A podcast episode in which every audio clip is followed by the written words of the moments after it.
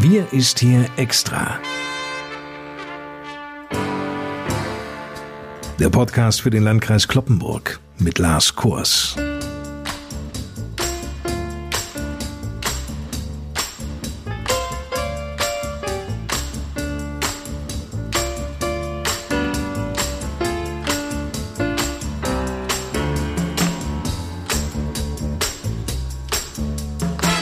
Willkommen. Die Anzahl der aktuellen Corona-Fälle bei uns im Landkreis Kloppenburg ist leicht gesunken.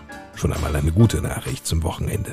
Der 7-Tage-Inzidenzwert liegt an diesem Freitag, den 10. September, im Landkreis Kloppenburg bei 70,1.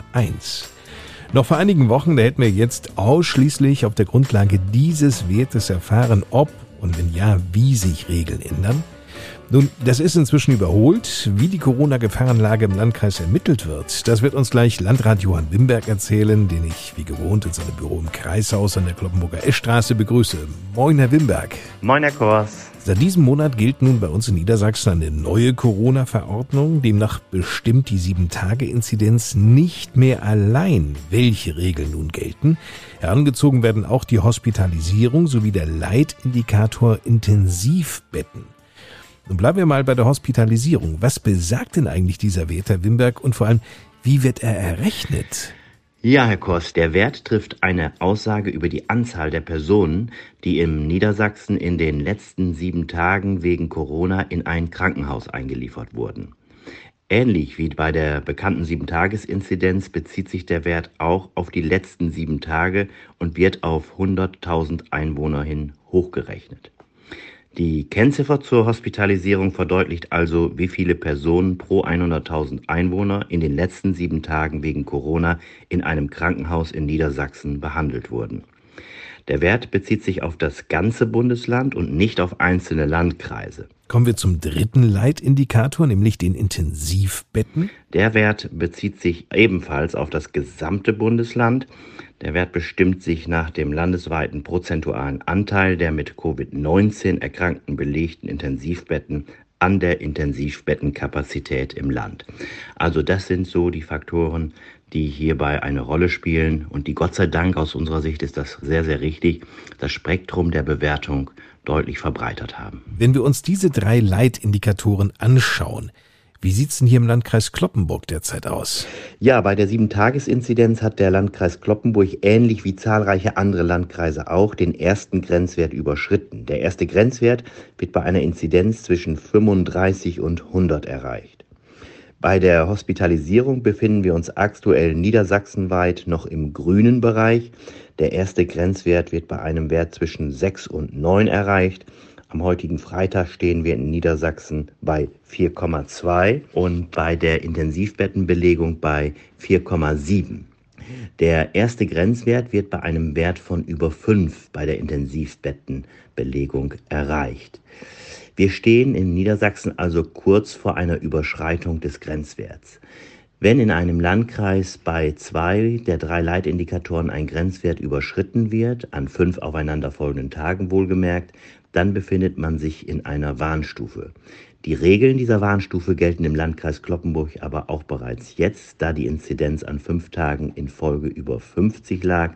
Die niedersächsische Verordnung regelt, dass auch bereits dann die Regeln der ersten Warnstufe gelten. Dann müssen wir also uns im Moment nicht umstellen.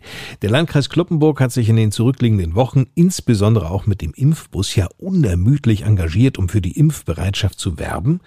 Waren diese Bemühungen denn eigentlich aus Ihrer Sicht, Herr Wimberg, rückblickend erfolgreich und lassen sich auch mit Zahlen belegen? Ja, die vielen Aktionen waren insgesamt durchaus sehr erfolgreich. Vor allem der Einsatz des Impfbusses hat sich als erfolgreiche zusätzliche Maßnahme erwiesen. Der Impfbus hat bisher an 23 Standorten gehalten und es wurden 2428 Impfungen durchgeführt, davon 1548 mit BioNTech Pfizer und 880 mit dem Vakzin von Johnson Johnson. Insgesamt hat die Nachfrage die Erwartungen durchaus übertroffen. Es wurden viele Personen erreicht, die offensichtlich eben dieses niederschwellige Angebot brauchten, um sich impfen zu lassen, da sie weder über einen Hausarzt verfügen noch eigenständig einen Termin im Impfzentrum gemacht hätten. Eigentlich war geplant, dass der Einsatz des Impfbusses am 6. September endet.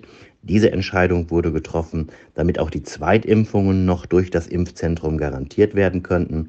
Das Impfzentrum wird ja Ende September geschlossen. Allerdings gibt es jetzt noch weitere Stationen, an denen dann aber nur der Impfstoff von Johnson Johnson zur Verfügung steht.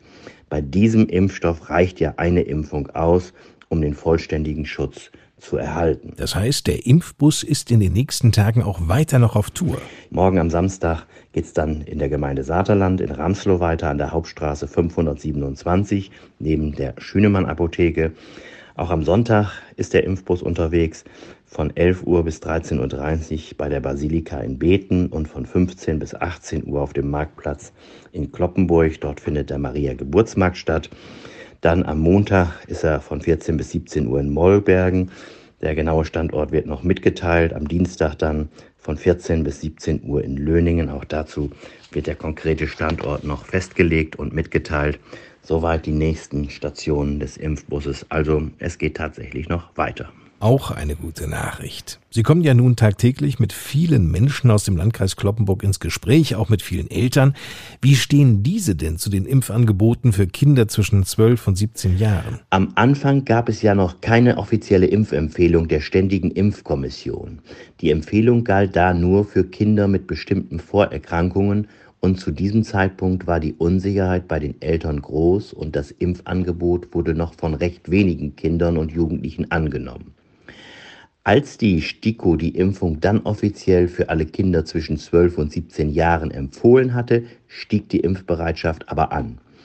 Es gab Sonderimpftermine für diese Altersgruppe und auch den Impfbus bei uns haben viele Kinder und Jugendliche durchaus genutzt. Die Entscheidung ist für Eltern mit Sicherheit nicht immer leicht, aber es gab mittlerweile auch Studien zur Wirkung der Impfung bei Kindern und Jugendlichen und auf diese Studien beruft sich letztendlich ja auch die allgemeine Impfempfehlung der STIKO. Eine hohe Impfquote in dieser Altersgruppe wird im kommenden Herbst und Winter auch sehr wichtig sein, um die Corona-Lage gut kontrollieren zu können. Zwar erkranken Kinder oft nicht schwer am Coronavirus, aber sie sind trotzdem Überträger des Virus und können folglich eine Gefahr für andere Personen darstellen. Die Entscheidung für die Impfung trifft man daher nicht immer nur, um sich selbst zu schützen, sondern es geht zusätzlich auch immer darum, andere Personen vor einer Ansteckung und einer Erkrankung zu bewahren. Bis Monatsende ist das Impfzentrum an der Thülsfelder Talsperre ja noch geöffnet. Können sich eigentlich Bürgerinnen und Bürger dort noch ohne Termin impfen lassen? Nein, das ist jetzt nicht mehr möglich, denn die Zweitimpfung wäre dann nicht mehr im Impfzentrum zu gewährleisten.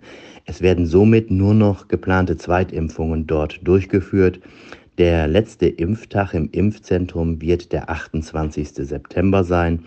Anschließend soll laut Landesregierung nur noch durch mobile Teams geimpft werden und natürlich in den Praxen der niedergelassenen Ärzte. So ist es geplant. Dann soll also das Impfgeschehen mehr und mehr auch in den Regelbetrieb der ärztlichen Praxen übergehen. Informationen waren das aus erster Hand von Landrat Johann Wimberg. Vielen Dank. Dank auch Ihnen fürs Einschalten. Wir sind wieder fast am Ende unseres Podcasts. Wir ist hier extra für den Landkreis Kloppenburg angelangt. Mein Name ist Lars Kors. In einer Woche hören wir uns wieder. Bis dahin Ihnen eine gute Zeit und die Schlussminute dieser 74. Sonderausgabe unserer Reihe, die gehört wieder dem Landrat. Ich gebe ab ins Kreishaus. Bitte, Johann Wimberg. Ja, lieber Herr Kors, liebe Hörerinnen und Hörer, dieses Wochenende steht in Niedersachsen ja ganz im Zeichen der Kommunalwahlen und ich möchte Sie auffordern und einladen, von Ihrem Stimmrecht als Demokraten Gebrauch zu machen. Denn tausende Frauen und Männer kandidieren für ein Mandat in Stadt- und Gemeinderäten sowie in Kreistagen und es stehen vielerorts darüber hinaus auch Landrats-, Oberbürgermeister- und Bürgermeisterwahlen an. Insbesondere den vielen Kandidatinnen und Kandidaten, die sich ehrenamtlich um ein kommunalpolitisches Mandat bewerben, gilt unser Respekt und unsere Anerkennung für ihren Einsatz vor Ort. So wünsche ich Ihnen abschließend allen zusammen ein schönes, erholsames und auch spannendes Wahlwochenende. Passen Sie gut auf sich und Ihre Mitmenschen auf und bleiben Sie weiterhin gesund und zuversichtlich. Na dann, bis zum nächsten Mal. Tschüss.